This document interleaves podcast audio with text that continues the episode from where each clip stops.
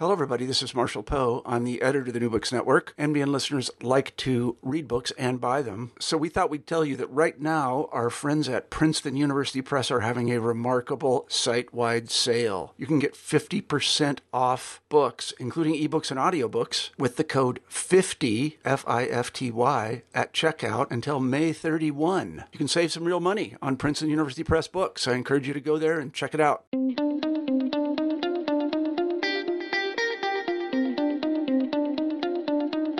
Is modern racism a product of secularization and the decline of Christian universalism?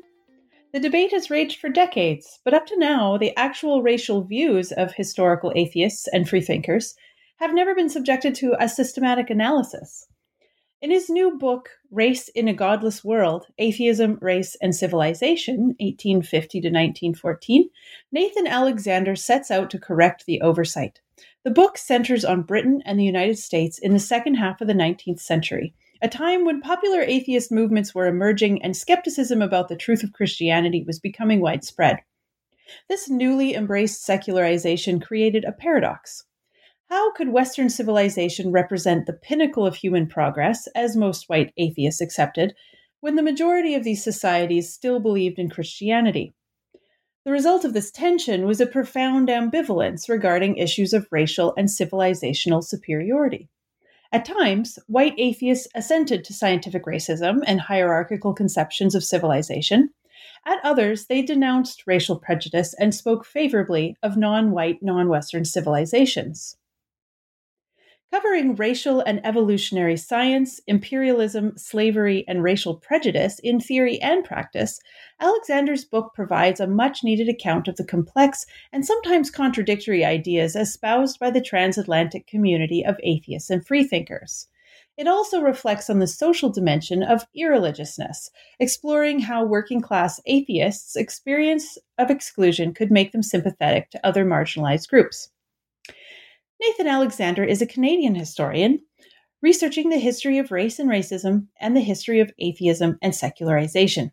He finished his PhD at the University of St. Andrews in the UK and was most recently a postdoctoral fellow at the Max Weber Center for Advanced Cultural and Social Studies with the University of Erfurt in Germany.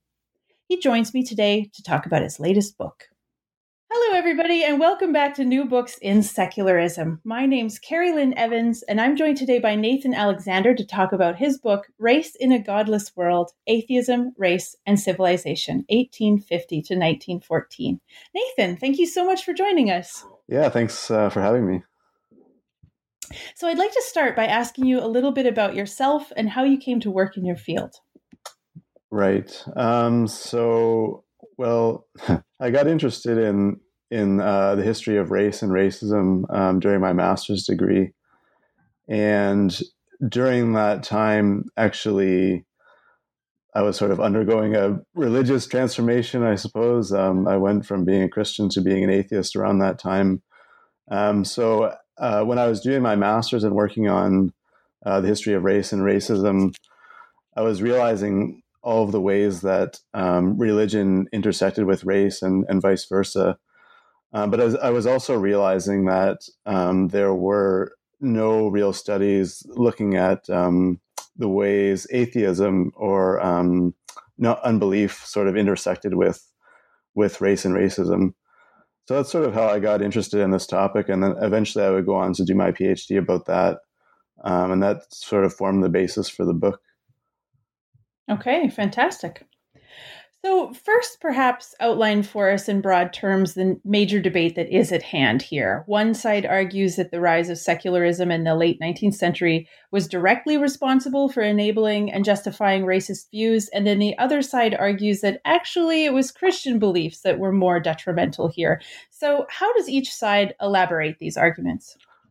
Right. Um, so, I think I should just say the start I mean, these are not these are sort of arguments I've sort of picked up in the secondary literature, but there's not specific arguments saying, you know, on the one side, secularism causes uh, racism or Christianity causes racism. I mean, not not quite so um, explicit as that. Um, but taking, say, taking the first uh, point about secularism, um, sort of leading to racism. uh, one could sort of make the argument that uh, in the in the 19th century, in the 18th and 19th centuries, um, sort of Christianity, the foundations of Christianity begin to be questioned.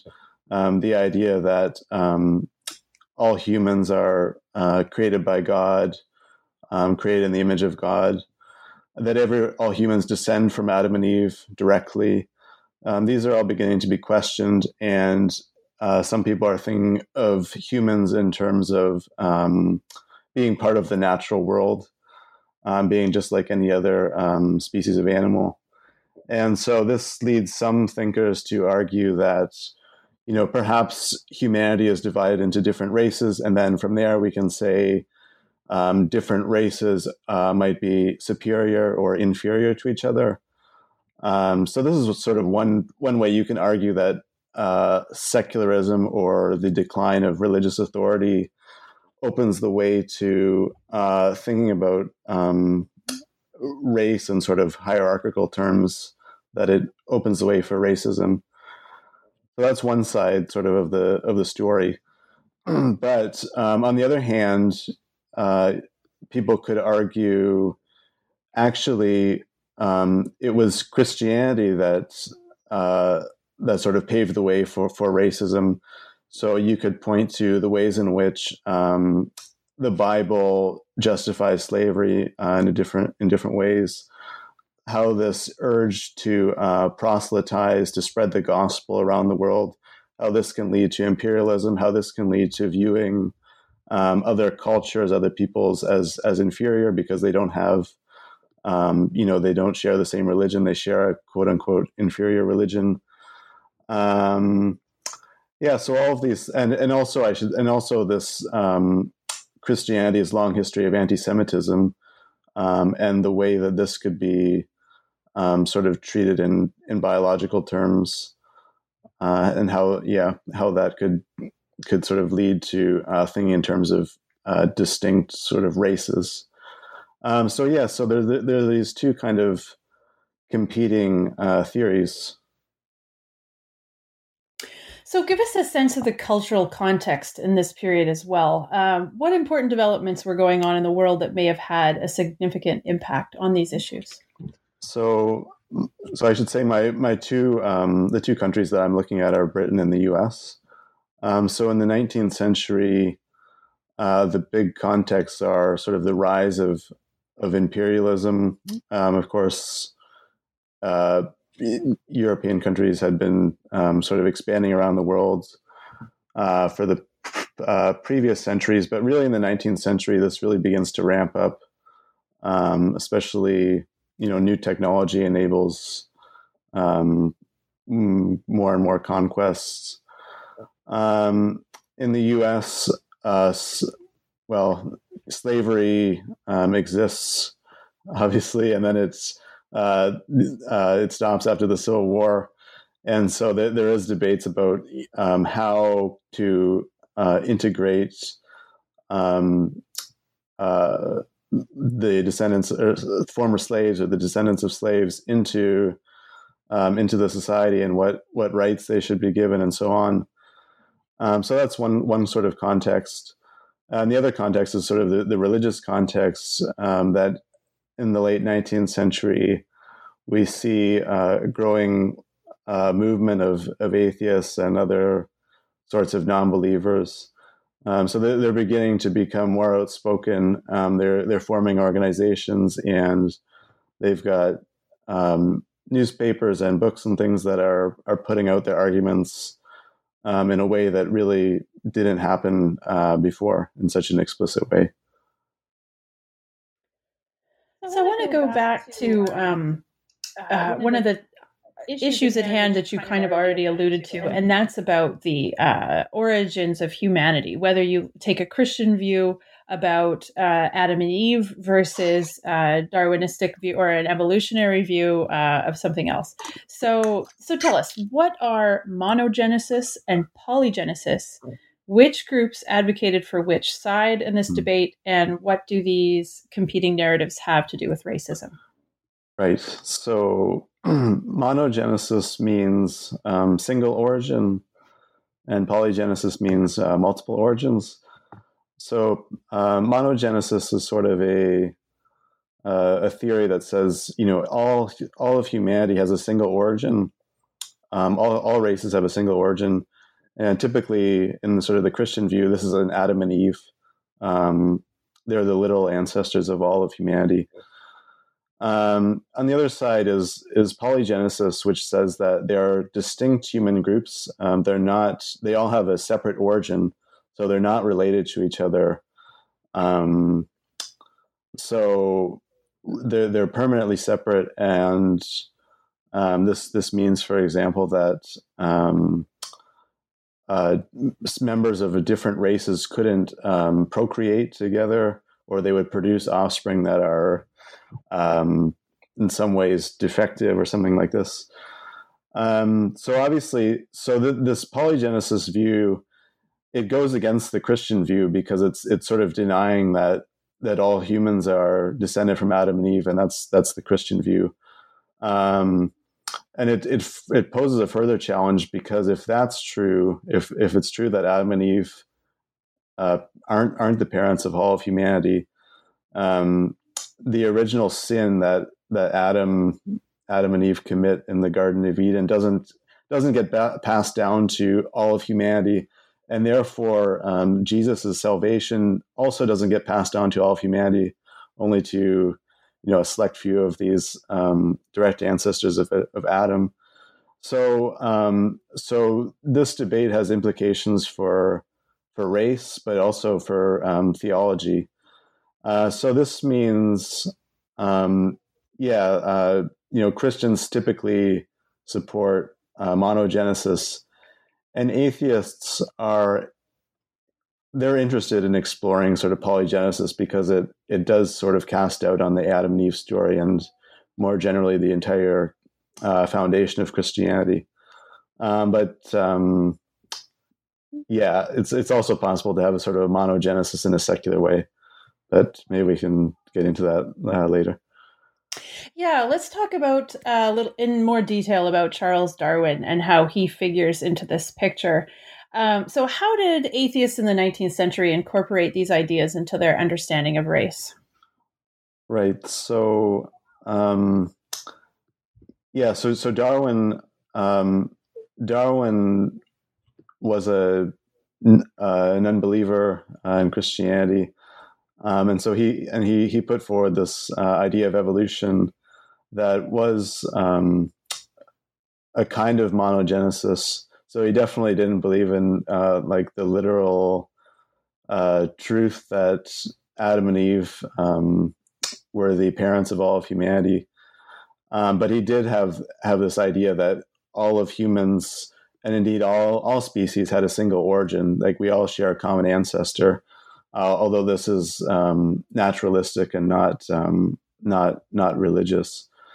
Um, so so definitely uh, atheists were were able to sort of use uh, Darwin's ideas um, because they did undermine uh, sort of the idea that um, humanity was was created specifically uh, or especially by God so they're interested in Darwin's theories, and they they did incorporate evolution into their into their arguments. But it's also true that um, one can have uh, ideas about evolution that are um, sort of informed by polygenesis as well. So you could argue that um, different um, different species of ape of apes were the ancestors of different races, so that um, evolution is still true. It's just that there are sort of separate pathways um, to each human race. Or you could argue that um, humanity had a single origin, but nonetheless, um, soon after humans evolved, they they took very different evolutionary paths, and this leads to um, the development of different races. So, this, so this sort of preserves a kind of polygenesis within evolution. Um, but some, I mean, but some atheists were also uh, follow, obviously followers of Darwin, and the sort of this idea of a kind of secular monogenesis. If I recall correctly, you kind of found that uh, you, you could take whichever belief you wanted and mold it to fit whatever your views were on race to begin with, right? Yeah, I think I think that's yeah, I think that's right. And I mean, also um, sometimes the views, you know, they're not totally coherent, even sort of within the same thinker. You know, they people pick and choose um, different aspects of of uh, you know theories that they like. And you know some some people liked darwin but they said nonetheless i think um, you know i agree with darwin but i do think he's wrong about um, all races having a single origin. Um, so yeah so i mean i think yeah it really does does come down in part to like you know what what argument you sort of want to make about race and then you'll um, find find the evidence and theories that um, you want to have supporting that Right. Um, and you write that Darwin's theories influenced people's ideas about the development of civilizations as well, almost maybe close to what we would call social Darwinism today. So, can you tell us what was going on here? Yeah. So, um, so people, yeah, in the 19th century, were sort of looking out at, at the world and different different societies, and this, well, actually, this idea goes back to the Enlightenment that basically that there's sort of a single path that every society takes. You know, you begin as a hunter gatherer, then you develop agriculture, then you you uh, industrialize, and then you sort of develop a modern society. So basically, people people at this time sort of thought that there was kind of a linear path um, that that uh, civilizations took, and so thinkers at this time um, looked around and um, you know identified uh, societies around the world that and said, you know, they're at different levels of civilization, like they're on different different pathways to um, to like a modern society. Um, so and and and yeah, people in the 19th century, like particularly after Darwin, began to sort of um, incorporate the idea of like natural selection uh, into the way societies develop. So, um, you know, if a society faced struggles this might be a way in which they could advance to a higher level of civilization. Um, yeah, uh, so that's that's how sort of uh, evolution kind of fits into the way people look at um, civilizations around the world. And you discovered perhaps a rather surprising sense of affinity felt by atheists with what they, at the time, deemed the savage races, uh, due to what they felt was a shared persecution at the hands of more powerful Christians. So that must have been a fascinating discovery. Were you surprised by that? Yeah, definitely. I was. I was really surprised by that. Um, I mean, I think I mean, I think like when when someone's studying, you know, race in the 19th century, you know, it's not it's not surprising to find people arguing that you know the one race is superior to another. I mean, that's uh, that's not surprising, but it's really interesting to me, like to find that these um, white atheists were really sort of going against the grain of their society and saying, and against the grain of these ideas that that said, um, you know, savage quote unquote savage races are are inferior um, these these atheists were actually saying, you know, well, actually, maybe maybe there's some positive um, uh, virtues to these these so-called savage uh, groups, and so uh, particularly, um, well, it, it, happened that many many um, atheists in the 19th century came from the working classes, so they're um, you know they're they're a bit poorer than the the rest of society, and, and they see that you know they're living in a very unjust unjust society, um, and they're looking out at these um, again quote unquote savage groups. Um, but they say, you know, the, the, these societies look a lot more egalitarian than than their own, and so they're thinking like maybe maybe this these societies are actually in some way superior to ours. They've got um, you know more pure ideas about about charity and and sort of ensuring everyone um, you know everyone benefits equally in a society um, and so on. So yeah so that was definitely a big surprise to come across this um, this sort of dialogue. I really i didn't i didn't expect it really. So, do you think it's fair to call these atheists anti imperialist or anti colonial, or is that too strong? I think it might be a bit too strong. Definitely, they were. I think they're sort of skeptical of imperialism. Like they're they're definitely questioning whether whether it was the right thing to sort of um, you know trample over these cultures and impose Western lifestyle. Definitely, they they definitely didn't like Christian missionaries doing that. Um, but I think, uh, while they were skeptical, I think there's also um, some who who nonetheless thought they believed in more more a sort of secular civilizing uh, project. So they didn't want to see the people people in these other societies um, convert to Christianity, but they wouldn't mind seeing them, you know, adopt a sort of secular secular lifestyle or worldview. Um, so I do think it it would be too much to say they're you know completely opposed to anti or to imperialism, but they were definitely skeptical of it and more more skeptical than their their contemporaries. Hmm, interesting. So you write that Western atheists also took a decidedly different attitude from their Christian compatriots towards India, China, and the Far East. So how do they understand the Eastern religions and cultures? It's it's really interesting because well they they see these kind of Eastern religions um, as well, in some sense, they, they see them more as sort of secular worldviews. So, like Confucianism in in China, they they don't see this really as a, a supernatural religion, but more of just someone um, sort of like more of an ethical system, an ethical guide to life. Um, and even like Buddhism, um, again, they see they see that not as necessarily a supernatural religion, but more as a ethical philosophy, I suppose. So it's it's quite interesting again that you know in, in the 19th century, I guess most of um, most of say like white white people in Britain and, and the U.S. might you know look down on these these other Eastern cultures, but again, uh, atheists saw them as in some ways uh, compatriots, I guess, that they both shared a sort of a secular, um, ethical ethical mindset. Um, yeah, but I mean, and that that sort of um, well, they they um, and they they also sort of identified um, free thinkers in in these societies to other sort of non-believers, um, and they report on um, the positive reception of of uh, atheist or other sorts of uh, scientific works, for example, in in these societies. So I think they, yeah, they saw them as as in some ways quite similar to themselves.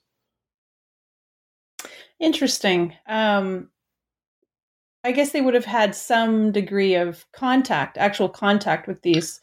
Uh, like I'm thinking India, especially. Mm-hmm. Obviously, Britain was there. Um, I wonder how much contact your average um, American or or British atheist would have had with China or or cultures of the Far East. Yeah. Was this speculation from afar, or? Yeah, I think it probably it probably was. Um, yeah, definitely it's true. Like India is, um, there was more, uh, more direct experience, I suppose, with with India, um, given that you know people could, could travel there, and, and vice versa. That there were lots of Indians um, living in living in Britain, um, but actually, so yeah, I do I do think yeah, like uh, accounts in of China and Japan, like probably these are second account second hand accounts of of people who've traveled there, or or in cases of um, uh, people from China or Japan going to um, uh, the U.S. or Britain. Um, there was, I mean, there are there are cases. So, and a really interesting one that I found is this guy from China called uh, Wong Chin Foo so he was um, he was born in China, and he but he was raised by American missionary parents. Um, but then, he, like as he grew up, he went to the U.S. Um, and he was a Christian there. But he he soon lost his faith and became a freethinker, and actually um, you know, it, it's funny because he gave he he called himself um, like the first like missionary, like secular missionary or something from China to the to the uh, to the U.S. Um, and he wrote um, an article in, or a, I guess a series of articles in the North American Review in the late 19th century. Um, it's called "Why Why I Am a Heathen," and there he's sort of talking about, um, you know, why. Well, he uses the term heathen sort of ironically because that's what you know Christians call, you know, non non Christian peoples. Um, but he he sort of makes an argument for kind of a secular secular sort of worldview. Um, so it's, I mean, it is true then that you know that uh, direct information about some of these countries is not not available, but it, but there are cases of of like like Wong Chin Foo of, of actual Chinese people coming to the U.S. or, or to Britain and and speaking about um, their their backgrounds and and sort of uh, in his case, uh, like his secular sort of free thinking worldview. And and this is what I think makes your next chapter so interesting because um, it's almost like where the rubber meets the road, right? About their racial ideas. Clearly, white atheists have a wide variety of really interesting ideas about race and science. Some of them more objective and evidence based than others, um, but maybe it is kind of in the abstract, right? And so, um, what about African Americans? Um, uh, what were the white atheists' views towards the black folks living among them? Yeah. So bef- before the Civil War, there was. Well, this isn't something I talk about a lot in my book, but but there are um, there are a lot of abolitionists who are freethinkers. Um, so that there's sort of that tradition there before the Civil War. Uh, but mostly, I focus on the the aftermath of the Civil War um, and what uh, sort of how how um, the descendants of slavery are are sort of re- reintegrated into into society or not. Um, anyway, so I found that yeah, like you say, like this is a case where it moves beyond sort of abstract theorizing about people halfway around the world. Like these are people within within one's own borders. So um, so it is a, a different sort of case. Um, but I found uh, a diversity of views among among atheists. On the one side, there are there are those who um, who take a a more uh, we'll say racist view that um, uh, African Americans shouldn't have the right to vote, or it was a mistake to give them the right to vote. Um, that you know segregation is is okay, and, and things like this. Um, but again, I did find uh, strong cases of of atheists speaking out against uh, these racist ideas, speaking out against um, lynching, for example, or against uh, the ways uh, new civil rights after after the end of the Civil War um, were sort of rolled back um, towards the end of the the 19th century. So one one key figure here is uh, Robert Ingersoll, who was one of probably the, the most famous um, white atheists or agnostic in the, the late 19th century in the US. Um, but he was, um, yeah, he was quite outspoken about uh, defending the rights of African Americans. And yeah, I mean, he, he tried to use his, his platform to speak out on, the, on their behalf. Um, yeah so so there there is this sort of again this this diversity of, of views on on that question and it seems like um, your research points in the direction that by the turn of the century atheists had pretty much come down on the side of strongly rejecting scientific racism embracing instead the role of the environment say rather than inherited traits informing personalities. So tell us about that. What evidence did you uncover for this understanding? Yes, yeah. Particularly by the end of the 19th century, you do see some pretty clear cases of of atheists um, arguing explicitly against scientific racism. Um, so just well, just two two people I'll talk about quickly. Um, in in uh, in Britain, there was this guy called J.M. Robertson who was uh, Scottish uh, and a freethinker. Um, so he was very much opposed to these ideas of, of scientific racism, and he's, he wrote, wrote a number of uh, works um, arguing against it. I think one probably the main the main one is this book called um, "The Saxon and the Celt." When he, he sort of argues, uh, uh like in, in, the late 19th century, um, there was this idea that um, you know all of history could, or, or, or the history of Europe could could be explained by the different sorts of white races who were who were there. Um, so it wasn't the case that all white people were seen as the part part of the same race. There were different divisions, so Saxons and Celts and Mediterraneans and, and so on. Um, anyway, uh, in in this work, um, J.M. Robertson is really uh, criticizing this view and saying that it's a lot more important.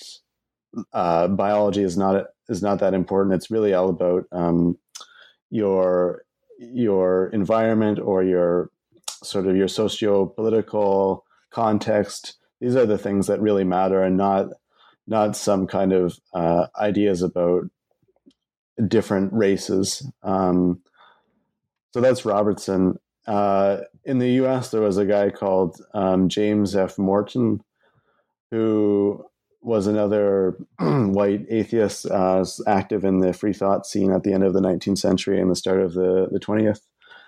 And actually, he, he wrote this book um, in 1906 called The Curse of Race Prejudice, where he really makes a strong case against uh, against prejudice based on race, and yeah, does it from a secular perspective. So he and and from a Darwinian perspective, you know, he he says, well, you know, Darwin shows that we're all um, we're all we're all descended from a common ancestor. So if that's true, then racism doesn't make any sense because we're all related, and any sort of differences that might exist are, are really trivial and not not that important. Um, so that's uh, so these two uh, fairly prominent uh, free thinkers in the late, uh, late 19th century, early 20th century are beginning to yeah really come out um, and explicitly argue against against these ideas of scientific racism that were sort of popular around this uh, this time. Hmm. So, your book brings together such important findings and really sheds light on a corner of intellectual thought that's been previously overlooked. So, I wanted to ask you what do you think your research can tell us about the intersection of religious and racial views today? Yeah, it's it's a question I sort of consider um, at the end of my book. Um, although I definitely I definitely think you know to to look at uh, contemporary issues, I think would be another a book in itself. But I, I do talk about that a bit um, at the end of my book. So I think well, there's a number of different sort of threads that that one can uh, can pick up. Um, I think the one is to say that I sort of identified, I guess, in the book that there is this tradition among uh, atheists and other non non religious people about um, you know questioning ideas of racism. And I definitely, I mean, I think that that trend is has continued, and I think many or most atheists today have uh, quote unquote uh, progressive views about race. Um, so that's sort of one one thread, but another thing that I kind of talk about in the conclusion is that um, atheists do have this kind of skeptical mindset, and that it's it's also informed by um, the sort of the historical fact that atheists have often been um, outsiders in their society, which which leads them to be skeptical even more so of any uh, sort of received truths in society or or um, questioning taboos. So in the 19th century, um, this led some atheists to question ideas of racial superiority because that was sort of the the given um, the given belief. But now I think um, uh, today the sort of standard view, I guess, is that all races are equal, and so this that that, that fact that it's it's sort of the the conventional view, the accepted view, has led some atheists. I mean, not not all, not most, just some uh, some uh, segment of, of atheists to kind of question this this uh, idea that all races are equal. So, sort of um, anecdotal, but you sort of see um, on social media, for example, some atheist uh, individuals sort of willing to explore ideas that, um, yeah, there are racial differences and racial differences, for example, in IQ. Um, so they're they're interested sort of in in breaking you know breaking this taboo of of racial equality. Um, and also in the in the conclusion, I talk a little bit about uh, the alt right, this sort of rebranded, I guess, sort of white supremacist movement. Um, but I quote from uh, Richard Spencer, who is sort of the may it was I think he, he coined the term alt right, and I guess he's one of the major figures. Um, but anyway, I quote uh, an interview from him where he says, you know, the average um, he's talking about the average member of the alt right, and he he sort of gives a different demographics. And he said, with regard to religion, they're probably non-religious or atheist. So I think that's that's sort of a, an interesting thing that there's a sort of secular um, secular wing of the white supremacist movement. Um, yeah, so I mean, I think in contemporary uh, world, there's all sorts of intersections, I guess, between uh, race and racism and, and atheism. Yeah, it's a really interesting way of breaking down uh, the way people interact with each other. Um, well, Nathan, I've taken up a lot of your time. I want to thank you very much for agreeing to come on the show and telling us about your book. But before you go, can you tell us what you're currently working on? Yeah, so my my current academic project is um, I'm looking actually at the history of of the word racism. Um, so those are sort of an issue that that I came uh, came up with, um, like writing this book, um, thinking about sort of the language I might be using in the book. So racism, sort of a more um, the word itself is is a more modern word that it, it really doesn't become widely used until the, the 20th century. So one of the things I was thinking about as I was writing this book um, was, um, you know, whether whether I should be using the word racism because it's not it's not a term that people in the 19th century had. So that that sort of made me interested in the history of the word. Um, so so the plan is is that will be another book potentially. Um, the so history of the word racism um, yeah, so that's that's sort of my my other academic project that's that's happening right now. Great. All right. Well, as I said, I want to thank you for being on the show today. I really enjoyed your book. I was really glad to have the chance to chat with you in person about it. It was very cool to be approached uh, on social media. So that was great. Thank you. right. um, yeah. So I will wish you a good afternoon for now. Goodbye. Thanks. Bye. I want to thank you for listening to New Books in Secularism, a podcast channel on the New Books Network. Once again, I'm Carrie Lynn Evans, and I've been speaking with Nathan Alexander about his new book, Race in a Godless World Atheism, Race, and Civilization. If you'd like to find out more about Nathan and what he's written, check out his website at nathangalexander.com. If you enjoyed this podcast, please write us a positive review on iTunes, post about us on social media, or tell a friend. The New Books Network is a not for profit organization, so all the buzz you can help us generate goes a long way to supporting this work. I'm also interested in hearing from you about your thoughts on this podcast and the material we cover. You can find me on Twitter at Carrie Lynnland. That's at C A R R I E L Y N N L A N D. I'd love to hear your thoughts. Do you have a book you'd like covered on one of our shows? Contact us through our website, newbooksnetwork.com. Also, be sure to like the New Books in Secularism channel on Facebook and Twitter, where you'll see every time we post a new interview. In the meantime, I'll wish you an à la prochaine from Quebec until my next conversation about new books in secularism.